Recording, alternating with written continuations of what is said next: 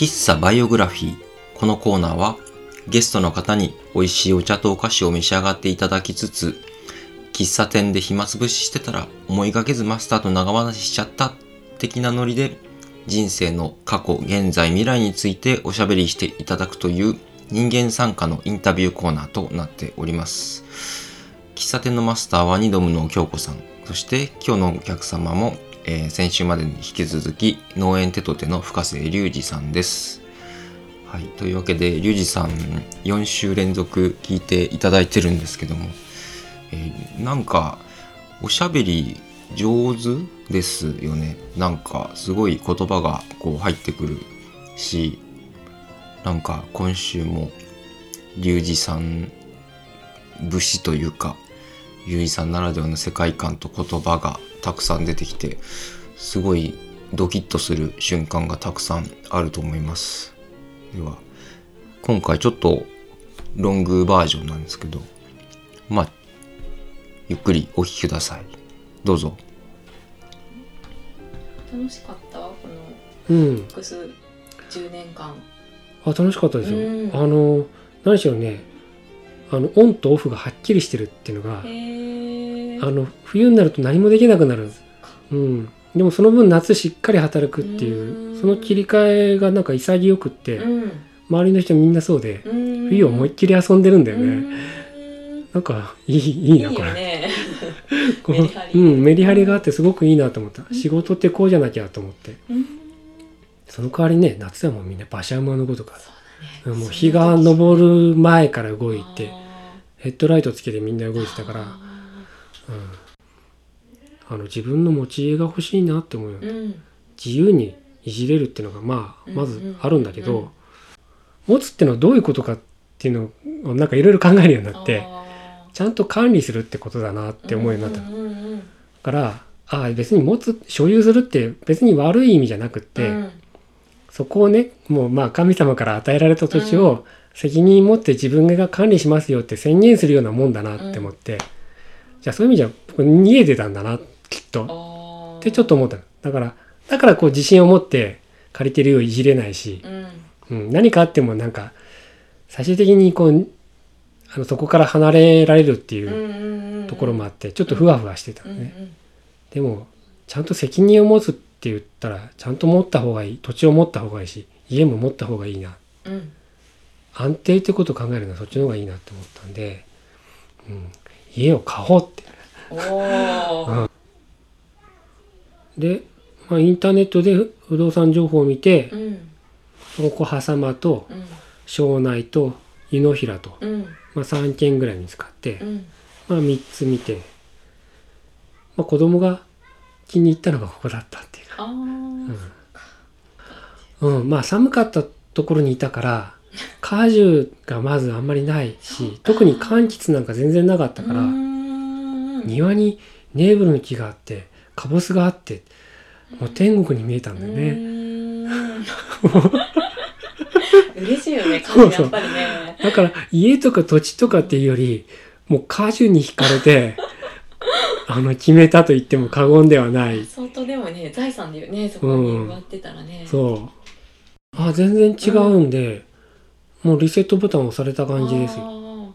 今まではまあもう何年もやってるとねこう目つぶったら こう1年の作業ってなんとなく頭に思い浮かぶぐらいにはなってたんだけど、うん、10年やってるもんね。それが全然当てはまらなくって、うん。もうだからもう完全に初心者に戻っちゃった。あうん、だ新規就農者ですよね。本当に。本当ーにそう。ねでもう一番勉強になるのってやっぱり何よりねうん。あの本とかでもなくって自分の経験じゃなくて、うん。近所の人が何やってるのかなっていうのを見るのがうん。一番勉強になって、うん。だから隣の人が何巻いたかなとかいうのをすごい見て回るっていうか、そうしてったらし次第にこうなんかだんだん同じようなことができるようになってってっていうのが、うん、うん畑に関しては本当にそうね。近所の人が先生、うん。あめちゃくちゃ楽しいですよ。僕ね多分もしかしたら農業より好きかもっていうぐらい大工仕事をハマっちゃってか。楽しくてしょうがないね。うん。家の手直しってすごい形になって見えてくるんだよねね。すぐそれがすごい楽しかった。や 野菜とか込めてちょっとなんかスパンが長くって。ああそうだね。うん、その点うん。家の手直しはもう もろすぐ自分の手を動かしたものが形になるからあこれは面白いなと。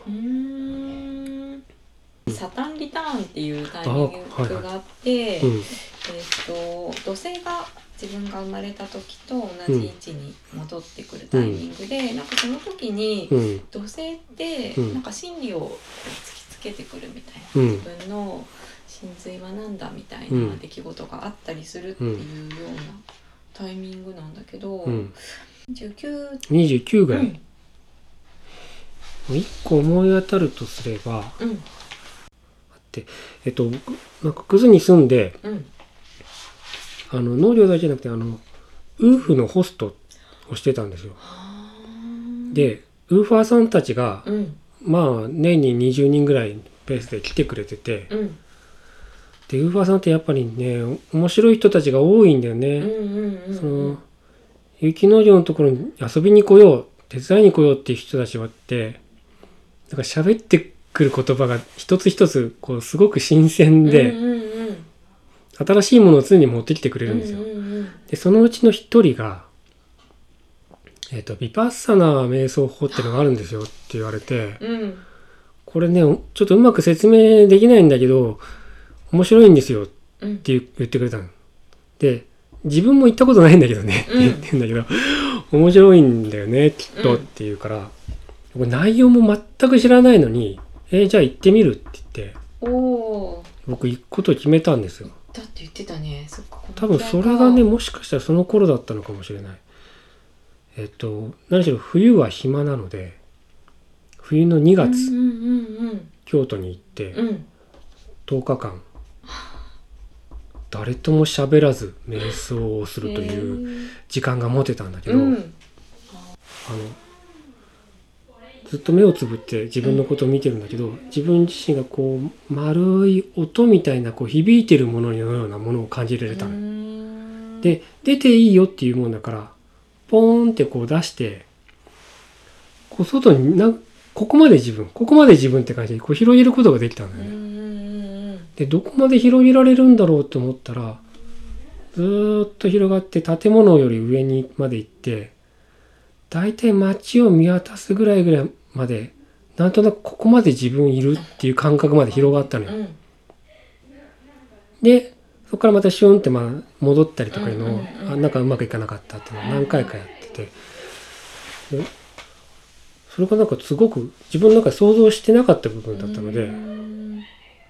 で同じ参加者とずっと話してなかったんだけど10日目に話すんだよね。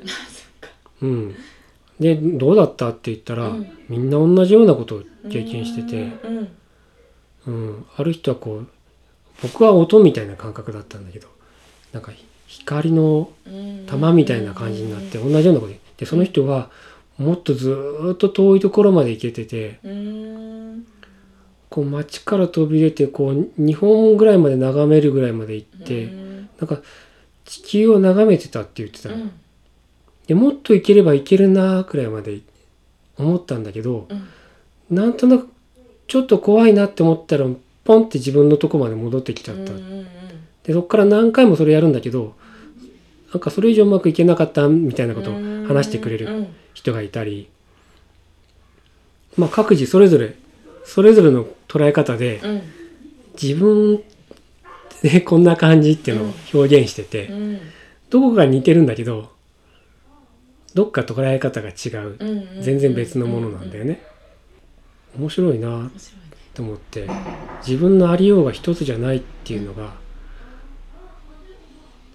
なんだろうね。うまく表現できないんだけどうん。そこに安心したの僕。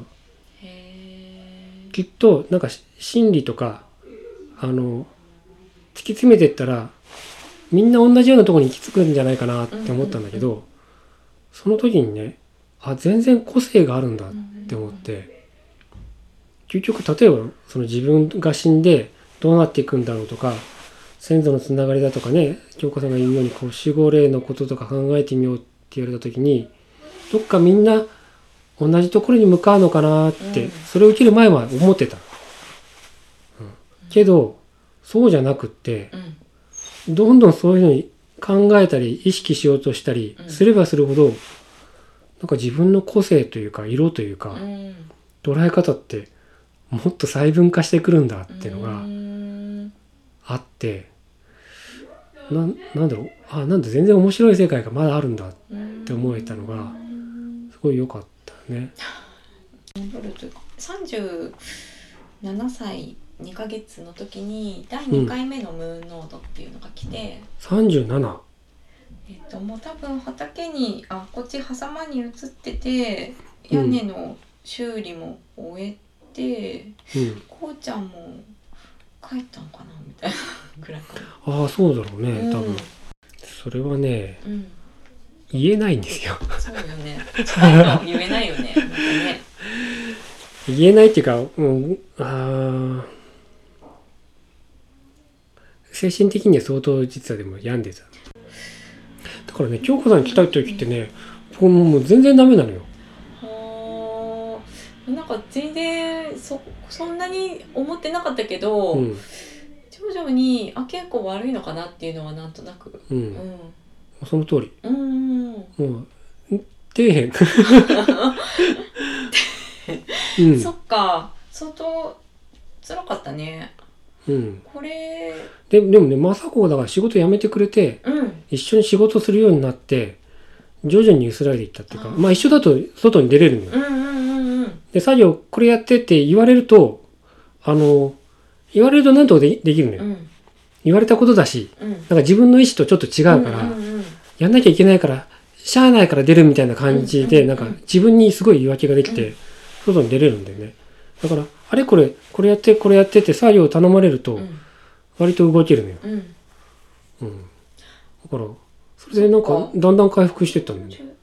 42ぐらいかな雅子さんうん。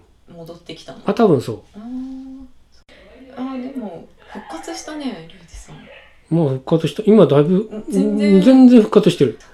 ちょっと抜けたんだねあ抜けた抜けた。全然抜けた。うねん抜けてね、自分でもびっくりしてんだよ。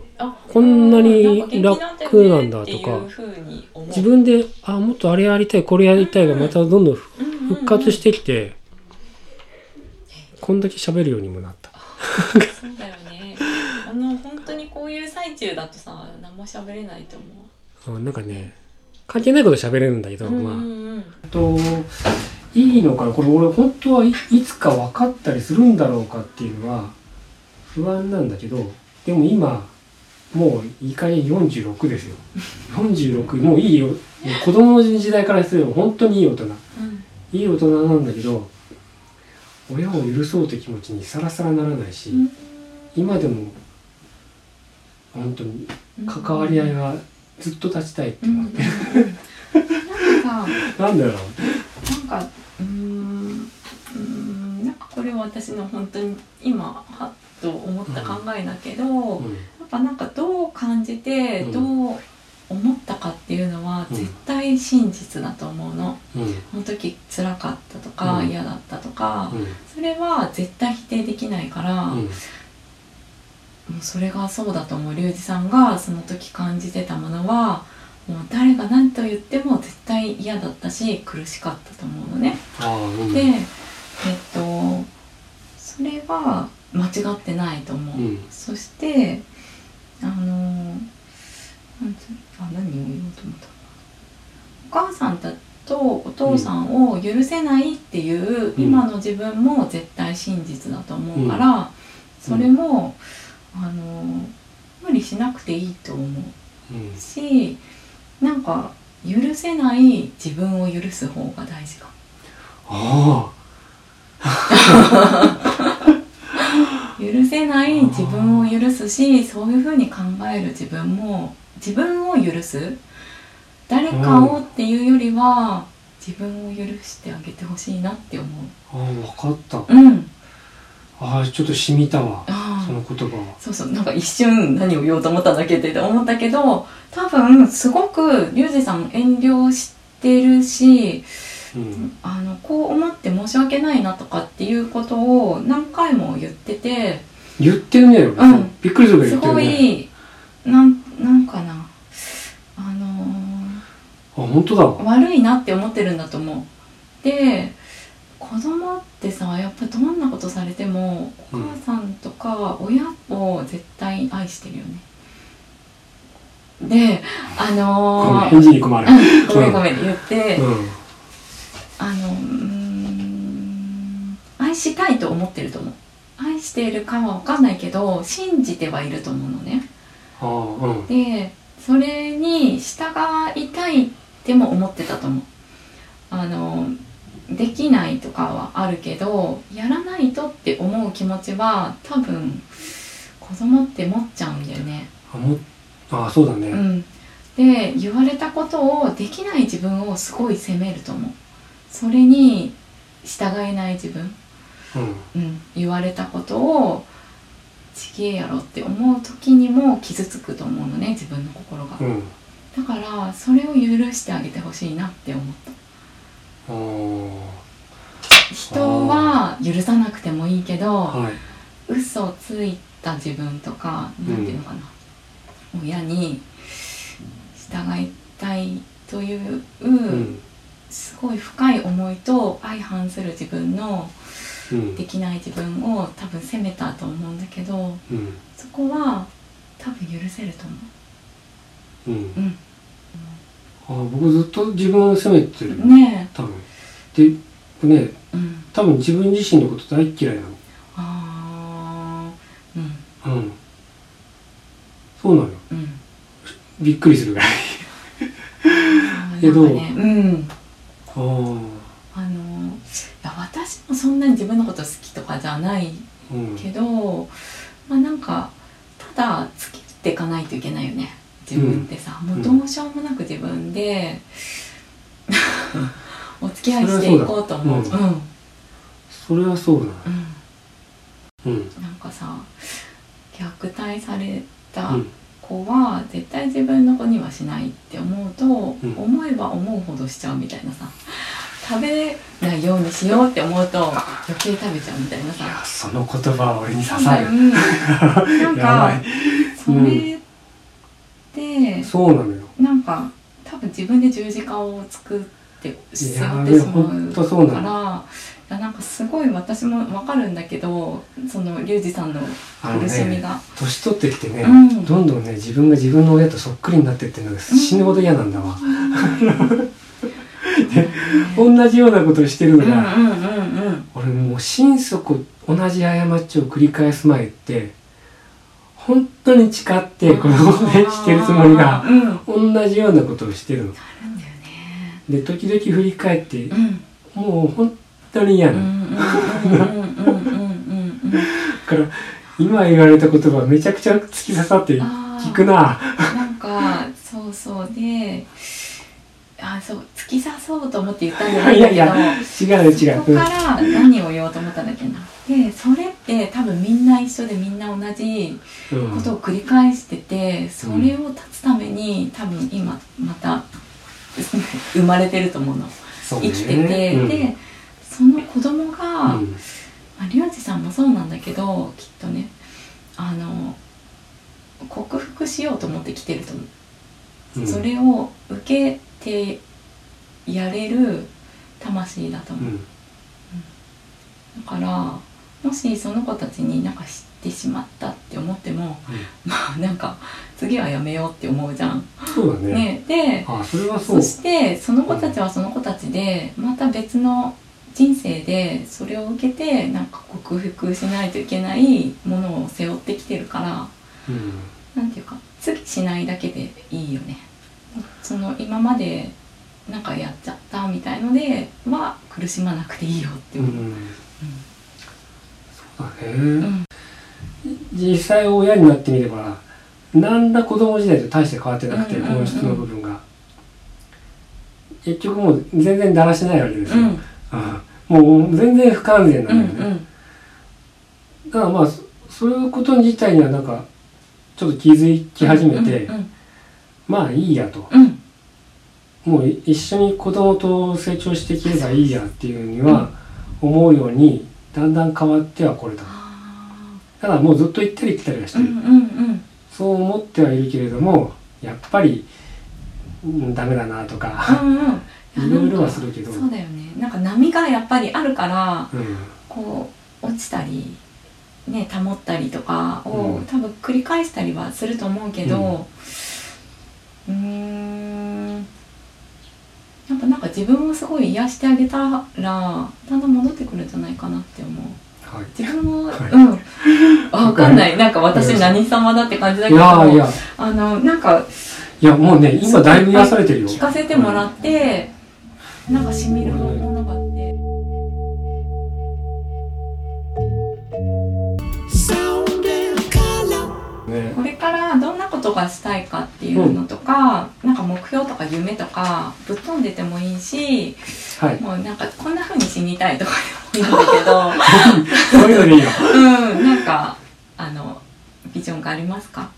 えっとね割ともうすぐやれそうなことっていうのは、まあ思ってるのであの今までやってこれなかった新しいことっていうのをちょっとやりたいなとう思って、あの例えば、まあ、麹からしっかり味噌作作ろうなとかああいいね。あの醤油を作ってみようかなとかうん。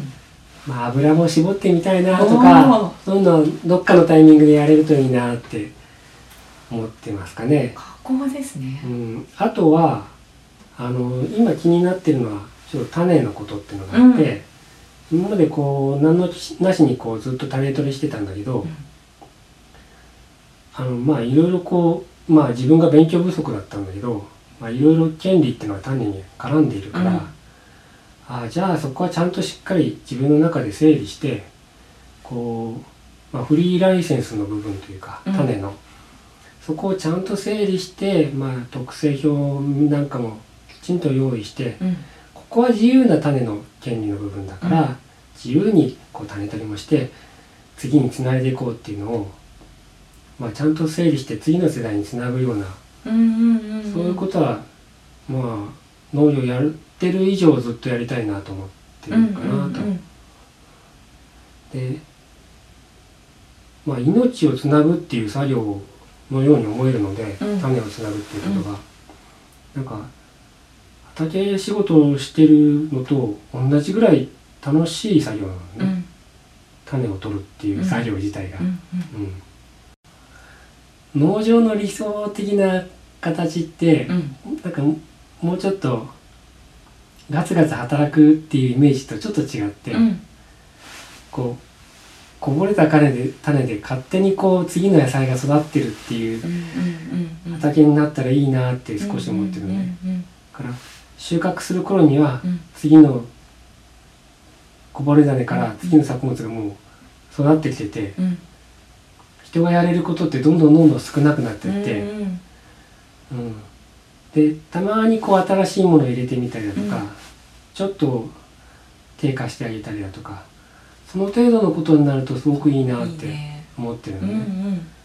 社会的な理想のことを言うと最低限食べるところあの食べるもの住むところ寝るところにまあ着るものが最低条件確保されててうんあとは目いっぱい遊べるといいなと。ねで目いっぱい遊ぶ環境があるといいなっうんて思ってるんだよ。でそれが豊かさじゃないって思ってて。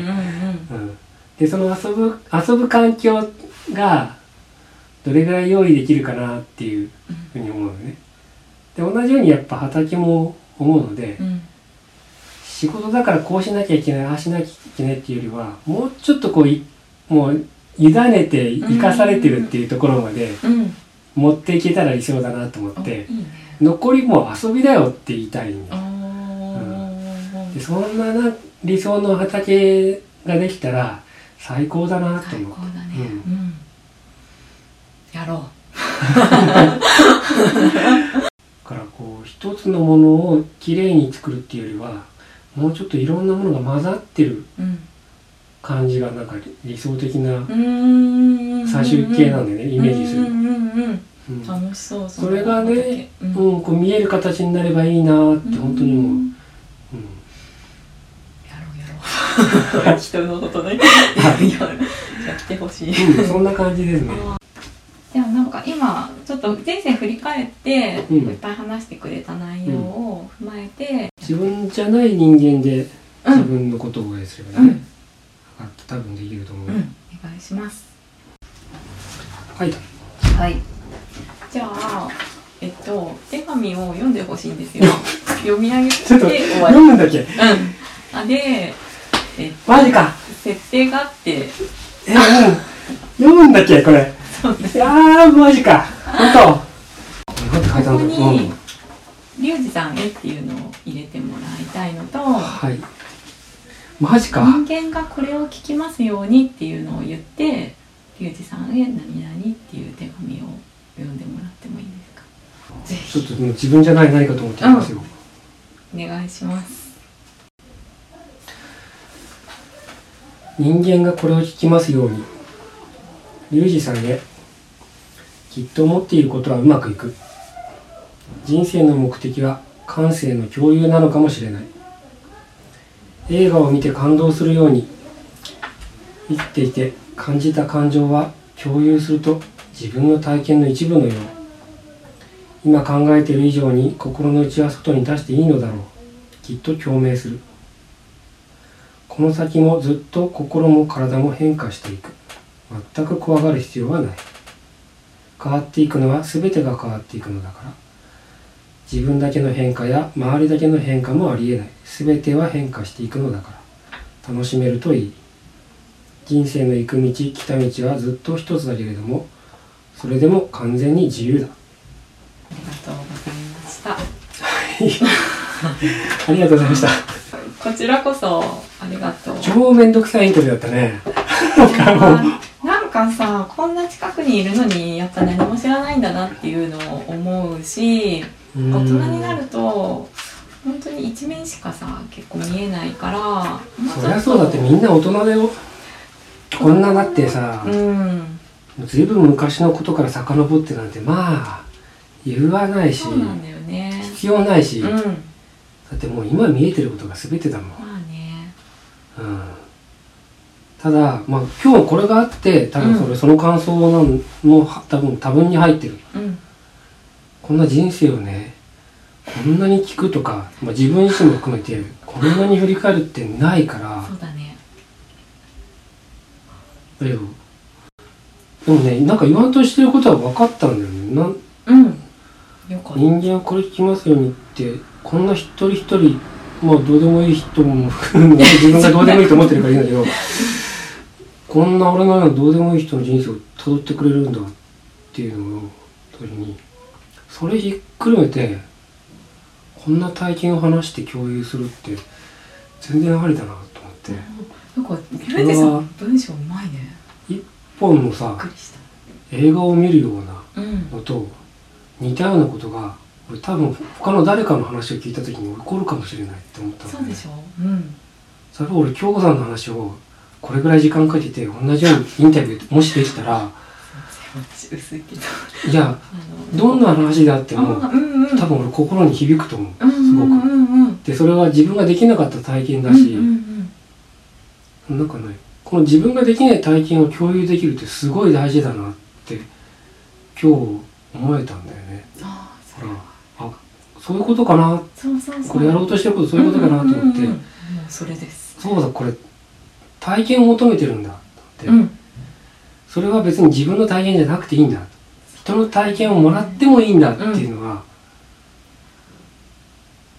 て思ったんだよね、だから今日のこの思い含めて、うん。今後きっとそういうこと大事にして映画を見るような思いで一人一人見てごらんっていう思いで なんとなく書いたなんかリュウジさんがうまく言ってくれたけど、でもなんかそんなようなことをしたいなと思ってて。そうですか。うん、最後の最後で気がついたよそれは僕。でも同じものが流れてるっていうのはあるんだよね、うん。なんか良くなりたいって思ってると思うみんあ。なよく生きたいそれねか、あんまりこう自分自身思い上がる気もなくって、うん。すごいなんか寄りかかってるって思ってるから、うんいいと思う。なんだろうね。もうもうちょっとこう自然とかってさなんか全然まだまだそんなの飲み込んでくれるんじゃない？っていうのを思ってて、人間のさまつな出来事なんてのは、うん、なんかそんな小さなもんじゃないだろうと。目指してる理想ってもっともっと広くってうん。もっと飲み込んでくれるもんじゃないの？っていうふうに思ってるんだよね、だから何かするとこう何か幸せなことを感じるとこうそれが減っていくんじゃないかっていう考え方あるかもしれないけど、うん。そうじゃなくって、うん。幸せって全然減るもんじゃないし、うだね。うん、なんかどんどんどんどん増えてって、うん。それが豊かになるもんだなと思うんだよね。だからそう思ってこう自分の身の回りにあるものを見ていきたいなっていうのは。うんうんうんうん思うかな？そうだうねん。だからねきっとうまくいくなんてあーうんうん。それはそう思うしかないか。ら、うん。うん。なんか絶対うまくいくよね。うん、だから最初の一言目は、うん。そうきっとうまくいく、うんうん。うん。うまくいかないなんて。考えられない。きっとうまくいくんだって。そりゃそうだ。自分しか。人の考えは見えないってそれ自分が人に対して思ってることなんだもん。だって、うん。自分がこの抱えてるこの思いこの感情をそれはもう自分のものだけのものだって思ってるから、うん。うん。だからきっとそうなんだよ、うん。他の人から、うん、するとそうなんだ、なんかたまに通じてるところがあると思う。うん。うん。あそうそう、ね。それはそう、ん。何かが響いてるんだよね。うん、どっかが、ね。うん、同じじゃないんだけど、うんうん。そこは響いてるよっていう部分があって、そこで多分やっぱ出会ったりうん。ね。その一点ではつながってるんだと思う、うんそれはそうだね。はい。ありがとう。ございまちょっとおじゃあ最後までいろいろ検証しちゃって申し訳ない。いやもう失礼。ではい、というわけで、今お聴きいただいてますのは、中川伊里さんで、シャドウィーキーという読み方でいいのかな？という曲です。えっと、これはリュウジさん、深瀬リュウジさんの選曲で、えー大変心の中に残っている曲ということで選んでいただきました。この方は僕存じ上げなかったんですけども、なんか、まあ、YouTube にあってね、あの、見たんですけど、まあ見るからに変態といった趣 趣のえー男性がもうただごとじゃない指使いでギターを弾いているというそういう動画だったですねこれは。いい意味で変態です。いい意味でオタク。そういう感じですね。ぜひ見てみてください。なんかこうすごい引き込まれます。たった一本のアコースティックギターでこれ指でねこのチャカチャっていうこの音全部やってます。いやーというわけでリュウジさんねあのまあよくここまでねあのみんな みんなに向けて話してくれたなっていう感じですよね。最後にはこのコーナーに関する考察までしていただいてあのありがとうございます。あの非常にありがたいお話で、うん。ま、今後の話もね、あの、あ、こんな野望というか、こういうビジョンがリュウジさんにあったんだって、はい、すごいワクワクする話でした。はい、お向かいさんとして、あの、今後ともよろしくお願いします。はい。なんか感想とかあったらぜひ皆さん、あの、メールなり、あの、DM なりね、なんなんなりで、あの、お寄せくださいませ。リュウジさんに伝えておきますので。はい、そんなわけで、今週はこの辺でお開きです。えっ、と、今日かけた曲とかは、えっ、と、ノートのページですね。あの、インスタからもリンク貼ってますけども、ノートのページにある、あの、Spotify のプレイリストで、えーご確認ください。え最後は、これにしようかな。スカートと PUNPEE の ODDTAXI を聞きながらお別れです。ではまた来週さよなら。